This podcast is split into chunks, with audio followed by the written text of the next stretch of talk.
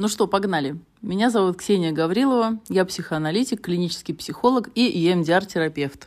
Но суть в том, что э, идея этого подкаста родилась очень спонтанно, потому что на острове Пхукет, Таиланд, я познакомилась с офигенным человеком, и мы вдруг поняли, что мы как будто бы идем на какую-то одну гору. То есть я нашла себе попутчика, с которым я могу разговаривать и обсуждать самые безумные темы, какие-то около психологические, какие-то духовные, абсолютно отлетевшие и исследовать вообще то, чем я занимаюсь, в самоисследовании, я бы сказала.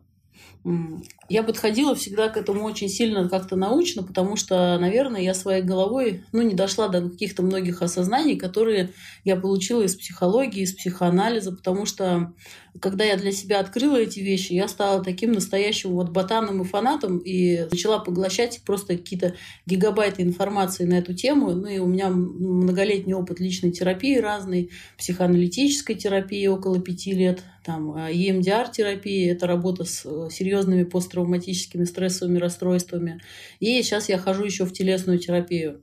И когда я вдруг познакомилась с человеком, который мне рассказал о том, что он своими какими-то путями дошел до тех осознаний, которые я проходила через вот эти вот такие типа правильные какие-то пути, через какие-то практики, и оказалось, что мы с разных сторон смотрим на одни и те же вещи, и они просто как-то очень потрясающе схожи. И э, родилась такая концепция, блин, мы столько разговариваем, давай замутим подкаст. И вот теперь я хочу познакомить э, вас с Сашей. Заебись, я пошел.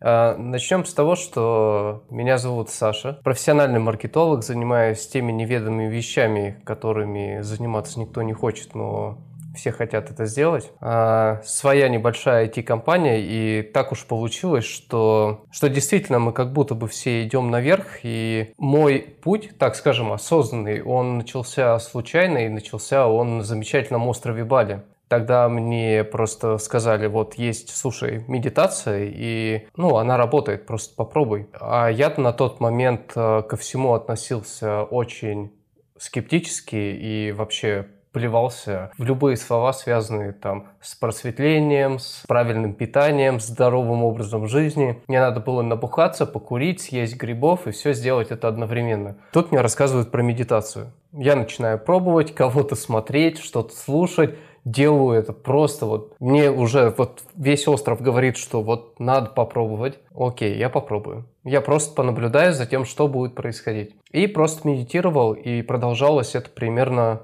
год. Но я делал это не постоянно, то есть мы когда-то на море там съездим, помедитируем еще что-то, никаких осознаний вообще ничего не было. А, мне еще на тот момент казалось, что я обязательно должен сидеть там в какой-нибудь позе лотоса, на голове, там еще как-то, ну то есть Обязательно должно быть что-то сложное быть. И потом я вернулся с Бали в Россию, мы пожили в Москве. Я пробовал медитировать там точно так же, абсолютно не понимая, зачем, для чего я это делаю. Но вот само осознание, оно пришло именно на Пхукете, вот примерно год назад. Ну, я медитировал, просто медитировал. Там нашел какие-то уроки, какую-то фигню, в общем, просто медитировал.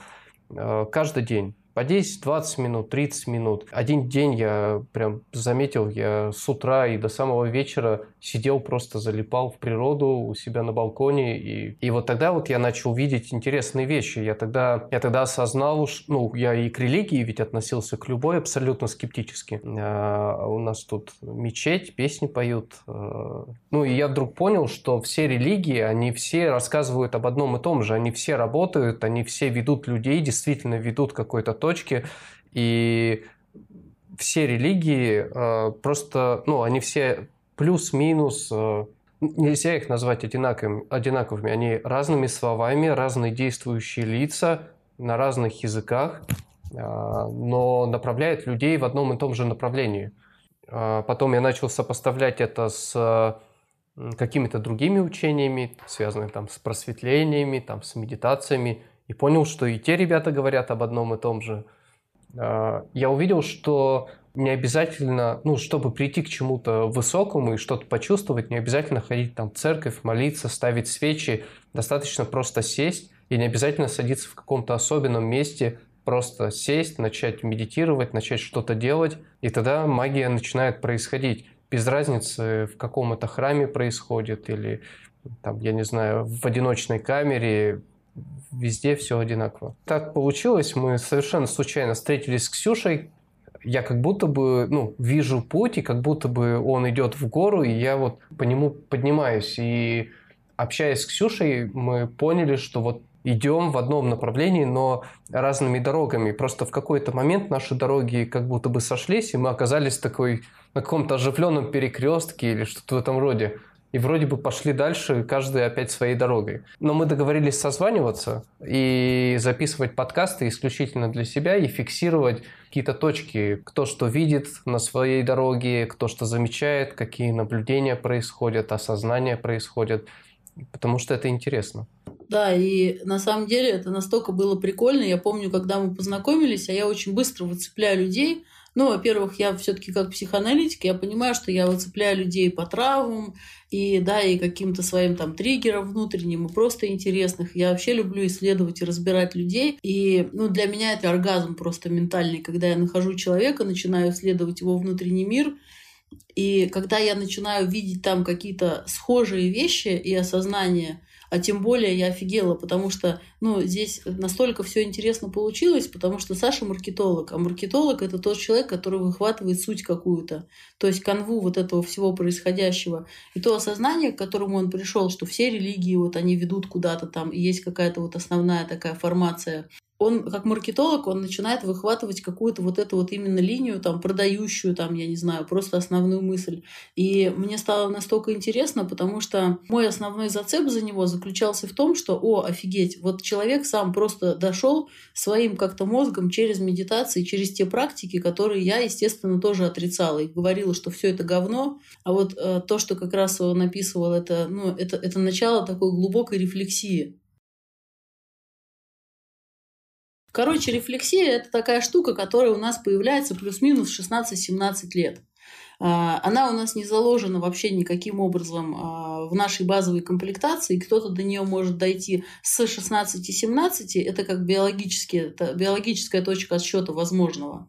А может быть в 60. И вот, что это такое? Это когда ты можешь а, вообще отслеживать, ну, что происходит, понимать причинно-следственные связи вещей, но не тех вещей, которые, например, я поел и потом я хочу какать. Это вроде как биологический такой аспект жизнедеятельности человека. А это возможность ну, соприкасаться со своими чувствами, понимать, откуда, что, почему. А, ретроспективно переоценивать тот опыт, который у тебя был, и приходить к каким-то умозаключениям, то есть понимать причинно-следственные связи того, что было. А, отслеживать свои собственные паттерны поведения, например, что, о, оказывается, в таких-то ситуациях я делаю так, так, так и так. А это, например, там была манипуляция, а эта манипуляция была у того человека или у другого. Рефлексия на самом деле чаще всего приходит в человеку в моменты глубокой жопы. Ну, то есть у нас есть периодизация определенная в психологии, и это кризисы жизненные. То есть первые кризисы у нас случаются по, э, например, по фиксациям. Вот э, ребенок, вот у него есть мама, да, он, например, э, ест молоко, сосет грудь. У него хоп, э, отняли грудь, сказали, все, теперь ты ешь еду. И вот у него уже как бы проходит первый кризис, отказ. И дальше у человека кризис, кризис, кризис, кризис разный. И в этом кризисе он начинает что делать? Он либо вслепую упирается и там пытается как-то пробить например, э, вот эту стену кризиса и вырасти куда-то. Либо он, например, идет на дно, кто-то бухать начинает, кто-то там дауншифтить жестко, запрещать себе желать. Либо есть еще точка того, когда мы начинаем что-то осознавать. Типа, блин, а почему у меня так вообще происходит? а что со мной вообще было, а почему я к этому пришел, а неужели вот, то есть вместо вопроса «за что?» или типа «почему вот этой обиды на жизнь?» у нас может э, приходить точка рефлексии, то есть другие вопросы, другой взгляд на мир под разными углами. Хм, интересно, а почему эта хрень со мной периодически происходит? И вот люди, они начинают рефлексировать, когда они остаются в одиночестве, и у них случается контакт с собой. Вот то, что и произошло через медитацию. Я начинаю слышать себя. Вот. И вот эта фишка рефлексия, она как бы приходит к людям, когда они сталкиваются с собой. Они сталкиваются с собой либо в одиночестве. Многие начинают, вот нормальная история рефлексии, нормальная возьмем в кавычки и сделаем такую поправку. То есть идеальная вот рефлексия – это когда ребенок в 18 лет там отпочковался от своей семьи, пошел жить отдельно. И вот он остался один в своем собственном вакууме этого микромира и микрокосмоса своего внутреннего, и он начинает как бы с собой разговаривать. На самом деле уровни рефлексии, они очень разные. Это не то, что ты там затупил, например, а кто-то развился раньше. Ты на каком-то уровне рефлексии был в, этот, в тот момент. То есть ты же не думал 18 лет, нифига я такой дурак, все умные, а я там, ну... А, и вот как бы суть в том, что на самом деле рефлексия, она начинается, ну, она набирает свою глубину, мы же послойно, на, вообще наше, как бы скажем, такое бессознательное, оно очень похоже еще и на луковицу. То есть бессознательное, я имею в виду та структура нашей психики, которую мы вообще не понимаем, где наши какие-то страхи, комплексы, проблемы, желания наши скрытые. То есть это черный ящик. Наш черный ящик, он похож э, на луковицу.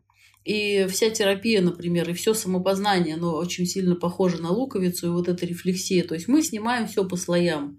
И какой-то слой рефлексии тебе был доступен, например, в каком-то более раннем возрасте. Ты понял, что там люди врут, или что ты там любишь приврать. Или оказывается, я, например, в таких-то ситуациях веду себя так.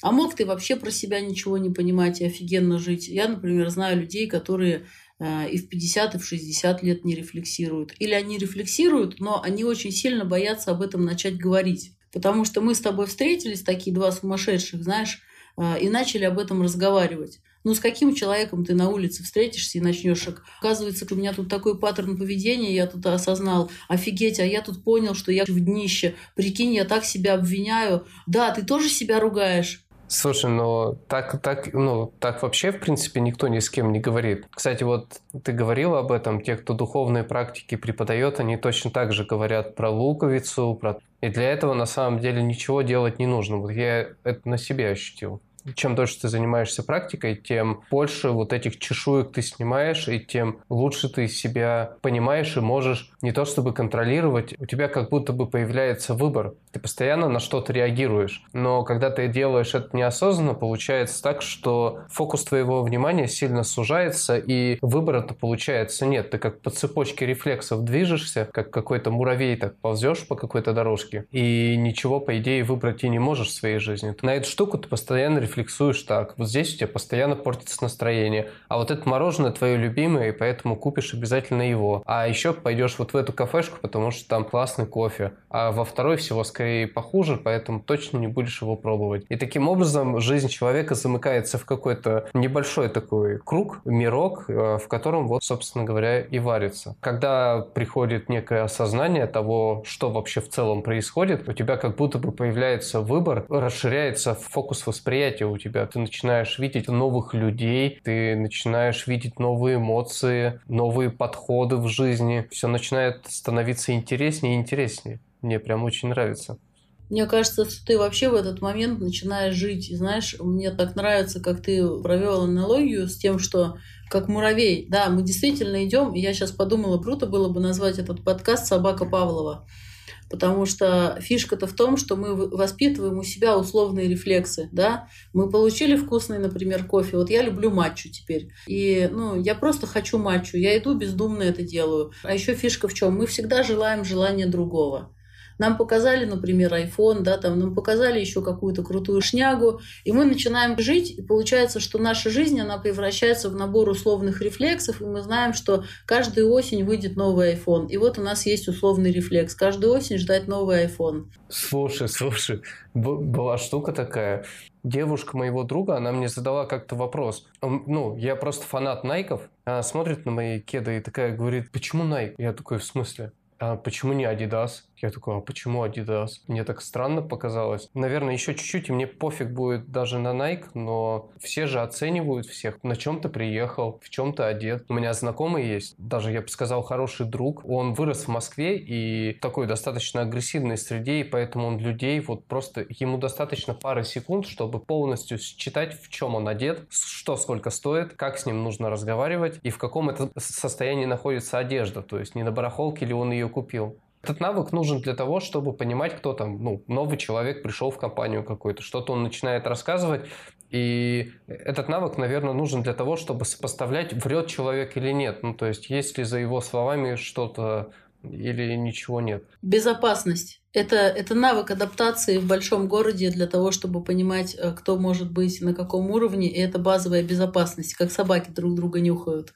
Да, слушай, но прикол заключается в том, что мне всегда было насрать на это. Я сейчас понимаю, что на меня в Москве, наверное, все смотрели как на как, на, ну, как вообще на ненормального. Мне нужно продавать иногда свои услуги. Звоню людям, говорю, слушайте, погнали, встретимся, я вам все расскажу.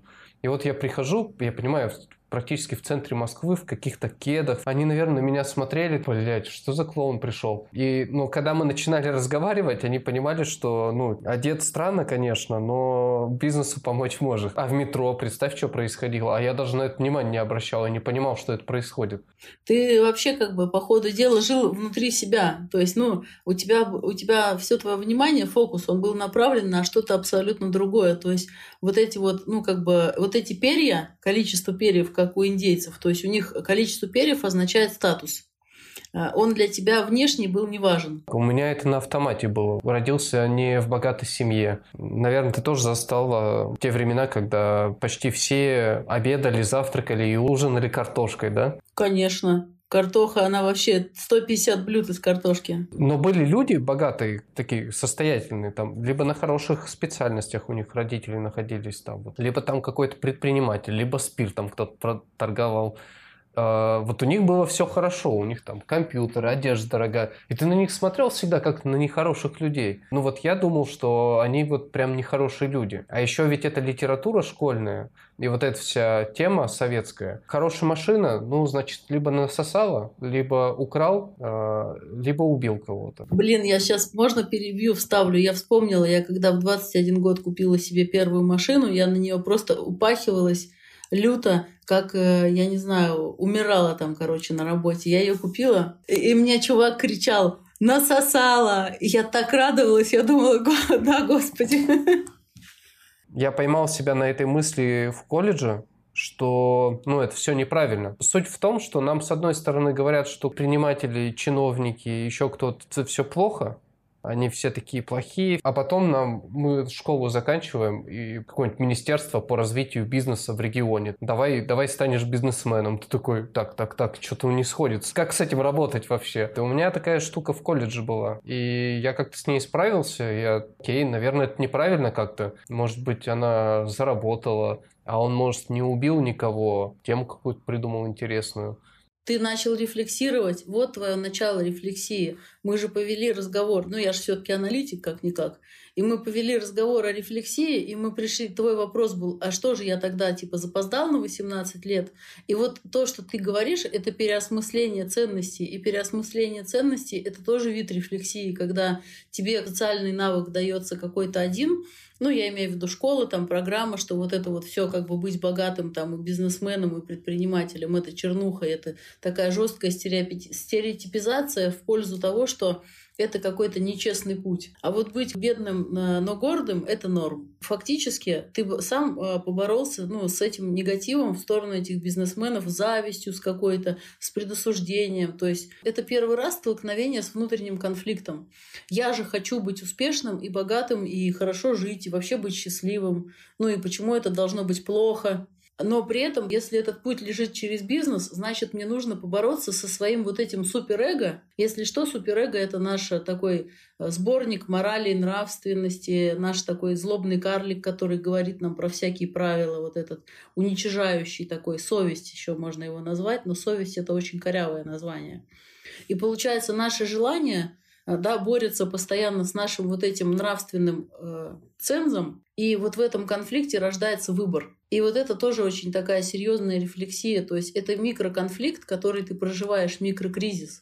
И через него ты тоже начинаешь рефлексировать и переосмыслять. Суть в том, что мы начали просто рефлексировать, и каждый из нас начал рефлексировать абсолютно с разных сторон. Я вот не рефлексировала, наверное, я даже не знаю, мне казалось, что я лет в 19 уже очень мощно рефлексировала, но глядя на себя сейчас ретроспективно, мне становится очень забавно, потому что, конечно, я рефлексировала внутри своей головы и то есть, когда ты живешь в своей голове, и у тебя есть вот эта вот травма одиночества, ты просто начинаешь думать, думать, думать, жить вовнутрь своей головы, и в какой-то момент ты не понимаешь, когда начинается рефлексия, а, а когда заканчивается просто твой внутренний диалог, который не является ей. Наверное, дальше поговорила бы о том, что что бы мы хотели, короче, доносить этим подкастом и зачем вообще он нужен, потому что вот рефлексия идет прямо сейчас. Просто когда мы разговариваем, и это же не коммерческий какой-то проект, это проект просто для того, чтобы было хорошо. И мы знакомимся. У нас идет процесс знакомства, мы же не знакомы. Но если к рефлексии вернуться, то осознанно рефлексировать я стал вот в 36 лет, полтора года назад. Офигеть, это так круто. Очень круто. Очень круто и было очень сложно на самом деле, потому что когда ты начинаешь рефлексировать, все мои друзья, все, кто меня окружал, они все были в шоке, мягко говоря. А когда я начал осознанно рефлексировать, я офигел от того, какой я. И, кстати, интересная штука. А, я сначала начал осознанно рефлексировать, я начал всю палитру чувств внутри себя ощущать, переживать, воспринимать, понимать причинно-следственные связи, а потом в какой-то момент я начал считывать рефлексы других людей на какие-то определенные вещи. Я понял, что я могу даже в целом манипулировать их поведением, давая определенные триггеры. Я осознал, что люди по параболе всегда идут к своей цели, и когда ты видишь конечную точку, ты такой, так, стоп, это все не идет, зачем вот такой длинный обход, давай по прямой пойдем. Но людям так не нравится, им почему-то хочется вот по параболе идти. Мне очень тяжело было, и людям со мной было очень тяжело. Еще спустя какое-то время я вроде бы связь с реальностью нашел, как, это, как с этим жить я понял. Развидеть я это больше не могу, конечно же. Но я теперь понимаю, как не травмировать психику окружающих меня людей. Ну, я же не всегда была психологом или психоаналитиком, там, или, не знаю, EMDR-терапевтом. То есть первый раз я познакомилась с психологами вообще, вот кто они такие, да, и что они делают. Э, мне было 12 лет, когда, по-моему, в 12, когда меня мама отвела к психологу в РАНО. Она мне сказала, что, типа, надо разбираться, вот что-то вы с папой ссоритесь. Наверное, да, 12-13 лет мне было. А я понимала, что, ну, как бы у нас нет контакта с папой, и он очень авторитарный был, очень жесткий человек. И мама отвела меня к психологу в РАНО, и она начала мне задавать вопросы, что а не считаю ли я, что конфликт инициирую я. И я помню, как моя мама сидела, и у нее глаза становились круглыми, потому что она просто меня обвиняла, сидела. Я, в общем, расплакалась и убежала из этого кабинета. Я не знаю, послала я ее на три буквы в голове в своей, или я надеюсь, что это было сказано вслух. И я помню, как меня из этого туалета мама вынула и сказала, все, все, типа, мол. Ну, я думала, что психологи это какие-то абсолютно, ну, сумасшедшие, отлетевшие люди, которые на самом деле жестокие, они там манипулируют. Вот у меня было такое вот очень абсолютно предубежденное к ним отношение. Я считала, что это не для меня, потому что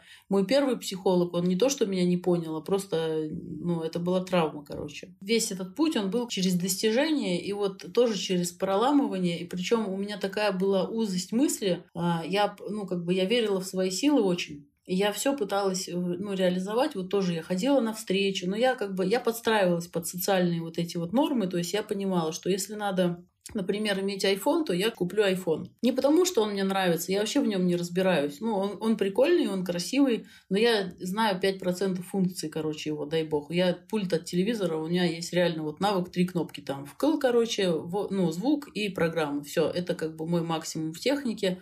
У меня есть фотоаппарат, очень дорогой, я умею включать его, нажав на кнопку включения, и типа кнопка нажимать фоткать. Все, на авторежиме. Больше я ничего не умею. Вот, то есть я чистый гуманитарий такой, жесткий. А, я думала, что я рефлексирую, то есть я анализировала, что мне надо, что как. Но потом, когда я начала рефлексировать реально, я, э, я ну, осознала, что я мастер спорта международного класса по адаптации. То есть я могу адаптироваться, я могу сделать вид, что я выгляжу как взрослый человек, да, там, но при этом внутри меня будет сидеть ребенок. А, я могу одеться как взрослая женщина, и при этом я буду ну, социум будет считывать меня как взрослую женщину, но я буду выглядеть как э, внутри для себя, да, ну, как ребенок, который переоделся в эту женщину. И вот, э, вот этот навык адаптации и создания визуального образа у меня был круто развит. Но я понимала, что я живу, и мне вот не нравится, как я живу. То есть я что-то чувствую постоянно, что-то дискомфорт какой-то. Люди какие-то, блин, а, я с ними вроде взаимодействую, да, я их люблю, там, например, там мои друзья какие-нибудь, я что-то делаю, то есть я делаю так, как вот в моей картине мира, ну, типа, надо. Это было моим ведущим словом, надо и, дол- и должна, короче. Ну, у меня папа советский инженер, поэтому, короче, партия сказала надо, комсомол ответил есть. Ну, и вот э, я почему начала про это рассказывать, потому что когда ты сказал про этот внутренний конфликт, да, что бизнесмены, они плохие люди, да, я хочу жить хорошо и счастливо. То есть, ну, вот у меня это были такие шоры. Вот есть прямой путь какой-то. И все, что касается непрямоты вот этой вот манипуляции каких-то, да, там подводящих каких-то наводящих вопросов, там игры какие-то, для меня это было просто чуждо, потому что у меня был прямой путь. Вот мне надо, я иду и делаю. Все. Самое вообще лучшее, как это можно передать, то есть ты настолько ограничен в своем видении, потому что ты живешь в страхе. Я понимаю, что мой паттерн поведения был очень прямой, потому что я была сильно хорошо дрессирована. Когда я шла-шла-шла, я поняла, что я вот, э, знаешь, есть такие проективные тесты.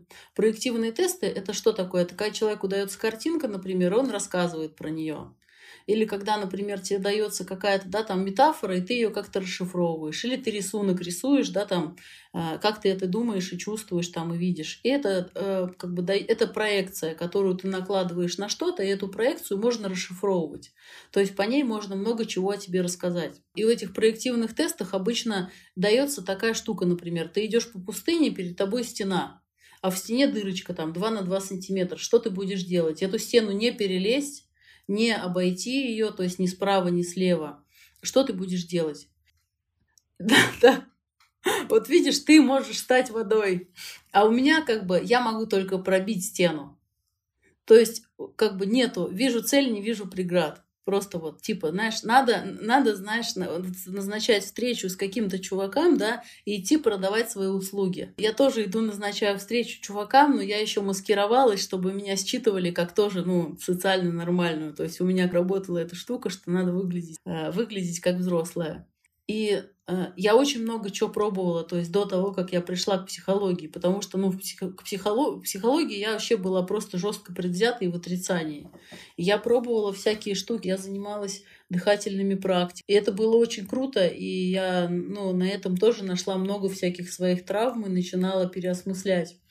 Я занималась рейки. У меня даже есть, прикинь, первая ступень рейки. Это такие энергопрактики, у меня была знакомая девушка, она была мастер рейки, и она меня обучила, и у меня даже есть сертификат о том, что я прошла курс рейки. И, ну, я действительно энергетический человек, очень чувствительный. Я хоть и не отлетевшая в плане, я очень скептически отношусь ко всякой эзотерике, но э, как бы были рейки, было холотропное дыхание, потом были практики такие, как ребёфинг. Ребёфинг — это типа перерождение, но это тоже такая дыхательная штука с гипервентиляцией легких. Я участвовала в расстановках. А, есть такие штуки, расстановки по Берту Хеллингеру, и нормальные расстановщики, ну, грамотные, учатся два с половиной-три года в, ну, в специальном учебном заведении, в институте учатся, чтобы это вести. Вот эти вот рейки, ребёфинги, их я уже все прошла, там расстановки, там холотропное дыхание. Но вот этот кризис 30 лет, он дал мне очень мощный толчок для того, чтобы переосмыслить вообще всю жизнь и начать заниматься совсем другим. Я забыла сказать, что параллельно с 2014 года я еще стала директором лаборатории. И, в принципе, что у меня в жизни никогда не было так, что у меня одна работа. А, максимум у меня их было пять в одно время. То есть это для того, чтобы вообще было понимание уровня небезопасности и контроля. То есть я занималась оборудованием, я была директором лаборатории параллельно, начинала вести лепной декор. И еще тогда с самого младшего возраста у меня был магазин, э, ну, я работала, занималась тюнингом автомобилей и экипировкой для автоспорта. И это абсолютно несочетаемые вещи, которые были в моей жизни параллельно, просто для того, чтобы все яйца не лежали в одной корзине. Ты знаешь, э, я понимаю, что я себя искала но я сталкивалась вот с тем вопросом, с которым ко мне сейчас люди приходят. Я не знаю, чем мне заниматься. Я все быстро бросаю, там я перегораю, там а меня не хватает. Потому что я себя не слышала. Ну, то есть я реально себя не слышала, а когда я себя слышала, мне было страшно за собой идти. Потому что если, например, ты сидишь и любишь вышивать, тебе очень страшно взять, бросить свою работу и начать вышивать, и вышивать так красиво, как хочет этого твоя душа, а потом продавать свои вышивалки, вот эти вот вышивки свои продавать. Я пошла в терапию, я взяла у своей подруги номер, э, ну, логин скайпа терапевта ее. Я пришла на первую сессию, и с того момента я хожу к ней много лет, два раза в неделю, даже если у меня не было денег просто ни на что. В начале недели я платила за терапевта, а дальше все остальное. Это был, знаешь, такой поиск себя, потому что когда я поняла, что мне нравится психология, и мне начали сыпаться, ну, то есть мне много кто раньше до этого еще это говорили, потому что я классно разбиралась в чужих жизнях, но до того момента я не умела разбираться так же классно в своей. Вот рассказываю эту историю, и кажется, что да, я вот очень целеустремленно летела, как неуправляемый снаряд. Но при этом я была очень рассудительная, я видела в чужих жизнях там логику, какие-то структуры, то есть я всегда могла где-то что-то там, ну, кому-то подсветить, подсказать и так далее. Но вот именно рефлексия для самой себя внутренняя, глубокая, вот она тогда прям мощно взорвалась. И мне задали один вопрос на самом деле.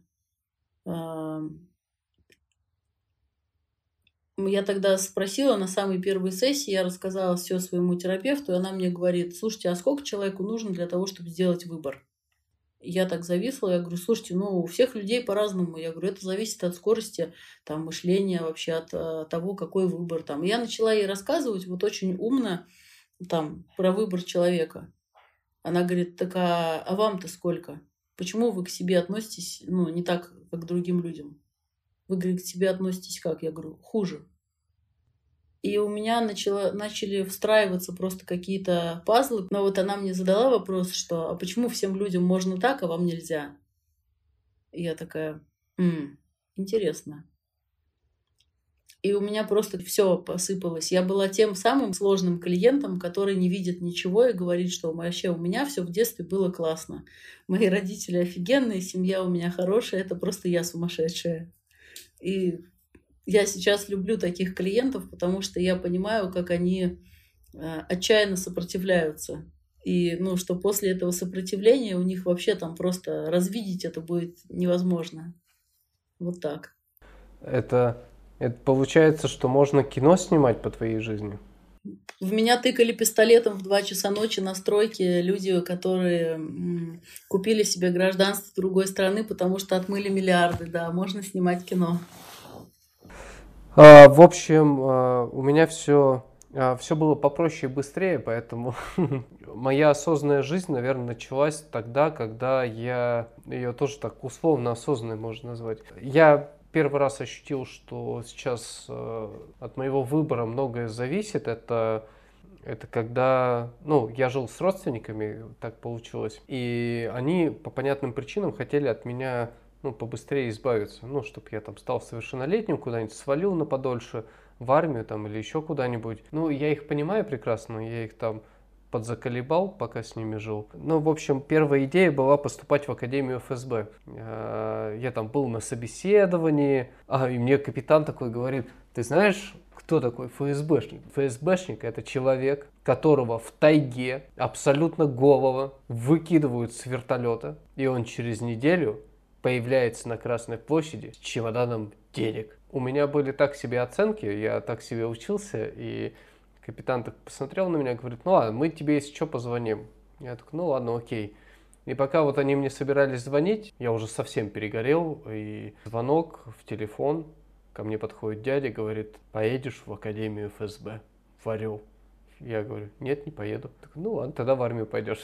И вот мы с ним как-то разговаривали на кухне, и он мне такой, и он мне говорит такую фразу, что ну, слушай, э, типа в Академию ФСБ не хочешь поступать, э, тебе пора, ну, тогда в армию пойти.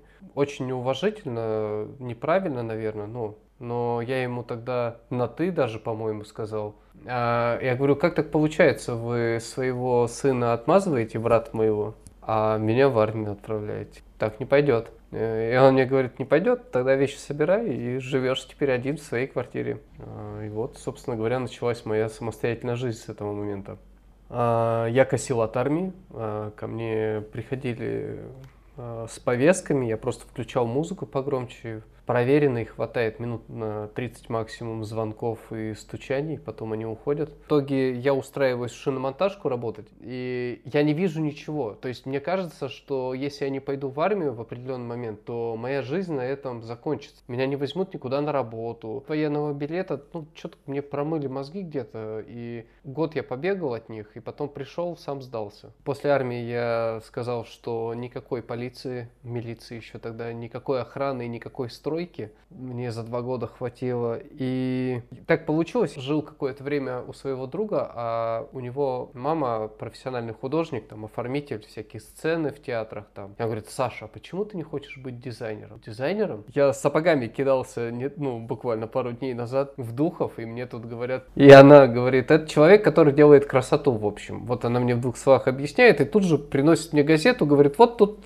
что-то требуется. Поработал дизайнером в рекламном в газете в одной, потом во второй, потом я начал оформлять книги, потом вернулся мой друг с армии и говорит, Сая, давай замутим веб-студию. Я буду программистом, а ты будешь дизайнером и менеджером по продажам. Крыш спихнул на меня все то, что не умел делать. Я нашел одного заказчика, мы даже сделали ему какой-то сайт. В общем, он не выдержал, и мы разошлись. Ну, то есть он сказал, все, Сань, я как пошел на нормальную работу, и он устроился на нормальную тогда работу я зацепился и начал делать э, свою студию как-то я ее развил до определенного момента. Затем такой был у меня партнер, совместно пилили проект а, «Опыт работы» назывался. То есть мы, мы определили, что в стране есть огромная проблема отсутствия профориентации у детей. В школах, в университетах, в колледжах. И проблемы нет только ну, на точные специальности. Там машинист башенного крана или сантехник. Вот к нему подходишь, слесарь, сантехник, спрашиваешь, чем будешь заниматься? Буду гайки. А к менеджеру производства подходишь, спрашиваешь, чем будешь заниматься после учебы?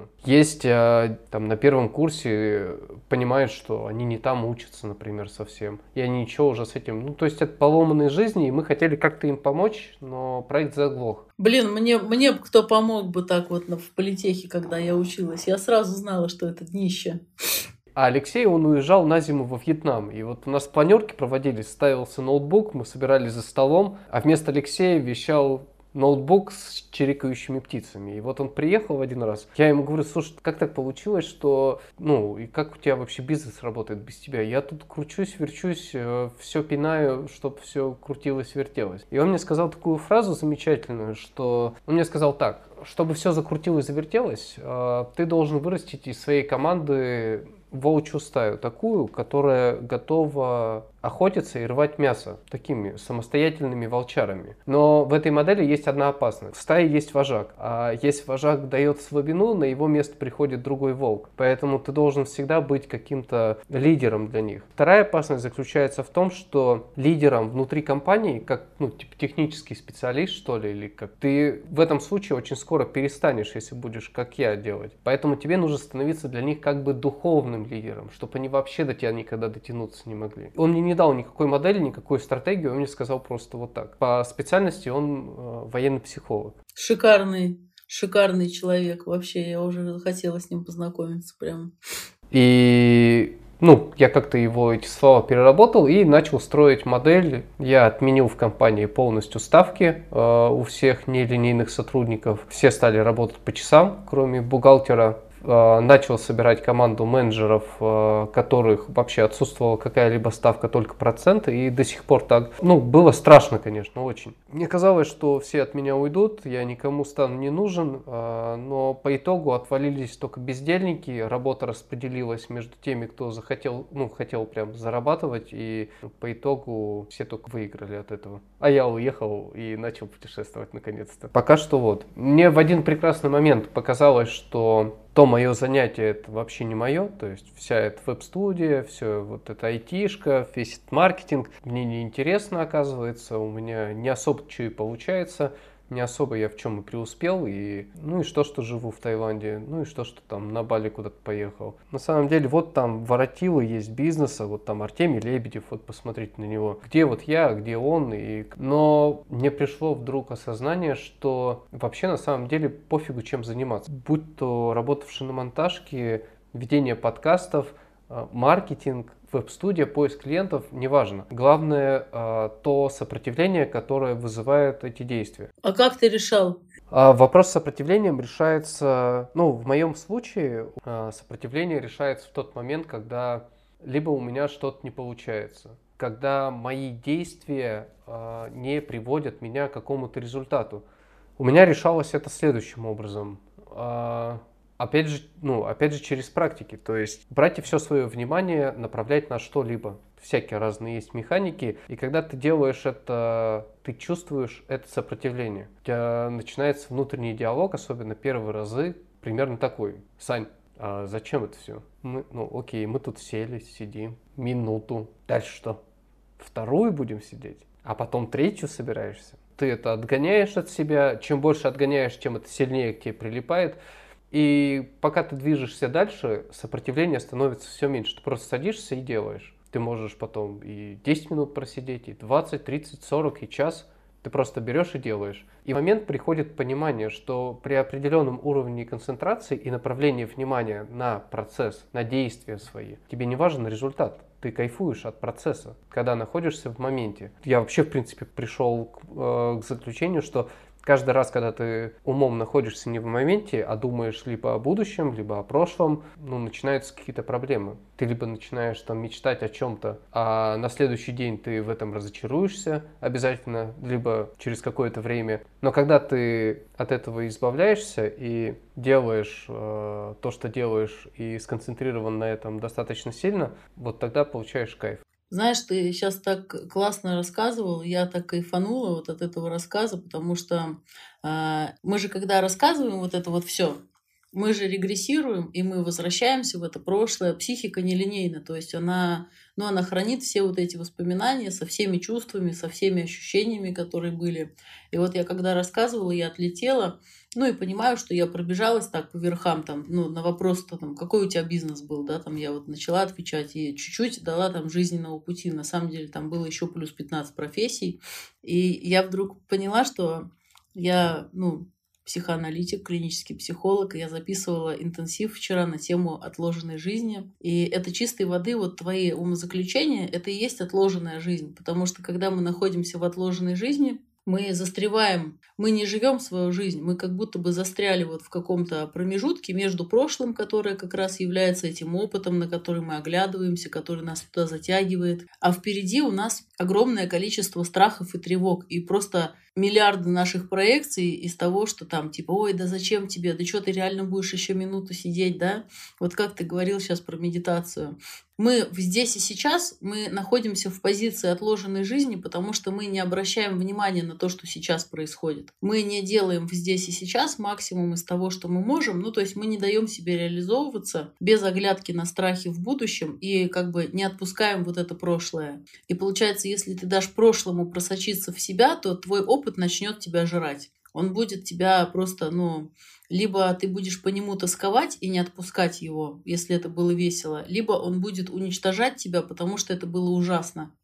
И только если ты концентрируешься на сегодняшнем дне и живешь здесь и сейчас, тогда ты можешь жить, потому что ты не отлетаешь в прошлое и не отлетаешь в будущее. Мне кажется, что точка э, нашего подкаста это когда мы просто здесь и сейчас разговариваем о том, что идет, имея какую-то вроде бы тему, да, о которой мы должны были разговаривать, но все равно мы отлетели везде, потому что нет ничего круче, чем разговор в настоящий момент. А, мы будем рассказывать про наш путь, про то, как мы познаем себя через... Ты познаешь себя и окружающий мир в основном через психологию, и это твоя дорога. А я себя познаю через э, практики самопознания. На данном этапе нам важно понимать в нужном направлении. Ты занимаешься самопознанием, я э, занимаюсь самопознанием. Мы продвинулись в этом, созвонились. Давай поговорим. Сильное отклонение или мы все-таки пока в правильном направлении идем? А если кто-то начнет сворачивать, то мы это увидим, и тогда можно будет скорректировать свое движение тоже, и к цели прийти, возможно, быстрее.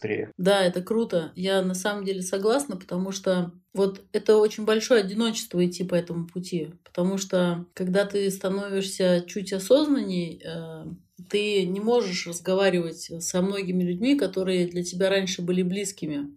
и ты становишься вроде бы очень счастливым человеком, потому что для тебя жизнь становится невероятной.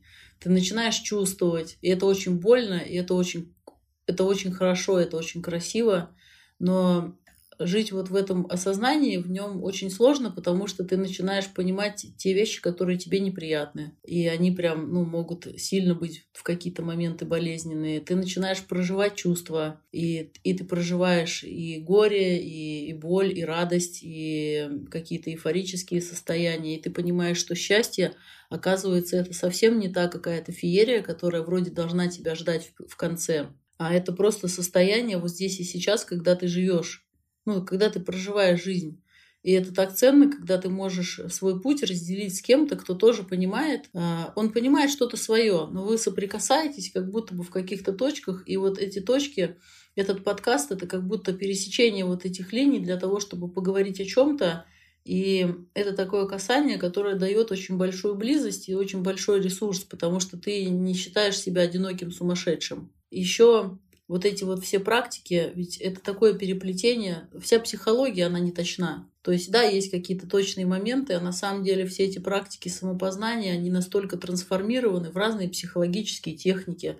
Здесь есть те же медитации, здесь есть э, и там моменты саморефлексии, там и огромное количество всего, и для меня этот подкаст еще и обмен инструментами, потому что пока мы проговариваем какие-то вещи, это очень терапевтично. А ведь в терапии, когда мы работаем с, со своим аналитиком или психологом, мы говорим вслух, и мы начинаем выращивать наблюдающее эго. То есть такой наш аппарат, который слушает нас, и он рефлексирует. Я слышу себя со стороны, и я слышу, что я говорю, я слышу себя. И вот через этот подкаст я слышу себя, и хочется просто разговаривать на какие-то темы. Я знаю, что нас будут подслушивать, и это очень классно, потому что это круто, то, что можно говорить открыто. И это еще терапевтический момент, это же и про страх оценки, про то, что ну, вот для меня всегда должно быть нормально. А вести подкасты, разговаривать о чем-то своем и делиться простыми словами и обсуждать какие-то дискуссии, да, вот, э, например, э, производить, это ненормально. Ну, типа, в смысле, мы же должны, наверное, подготовиться, сделать конспект, вот все сделать по структуре четко, чтобы это было интересно для кого-то, а не для нас.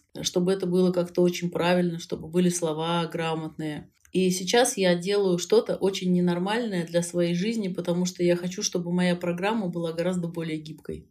Это ненормально, сто процентов. То, что мы делаем, это ненормально. И мне это нравится. Мне это тоже нравится.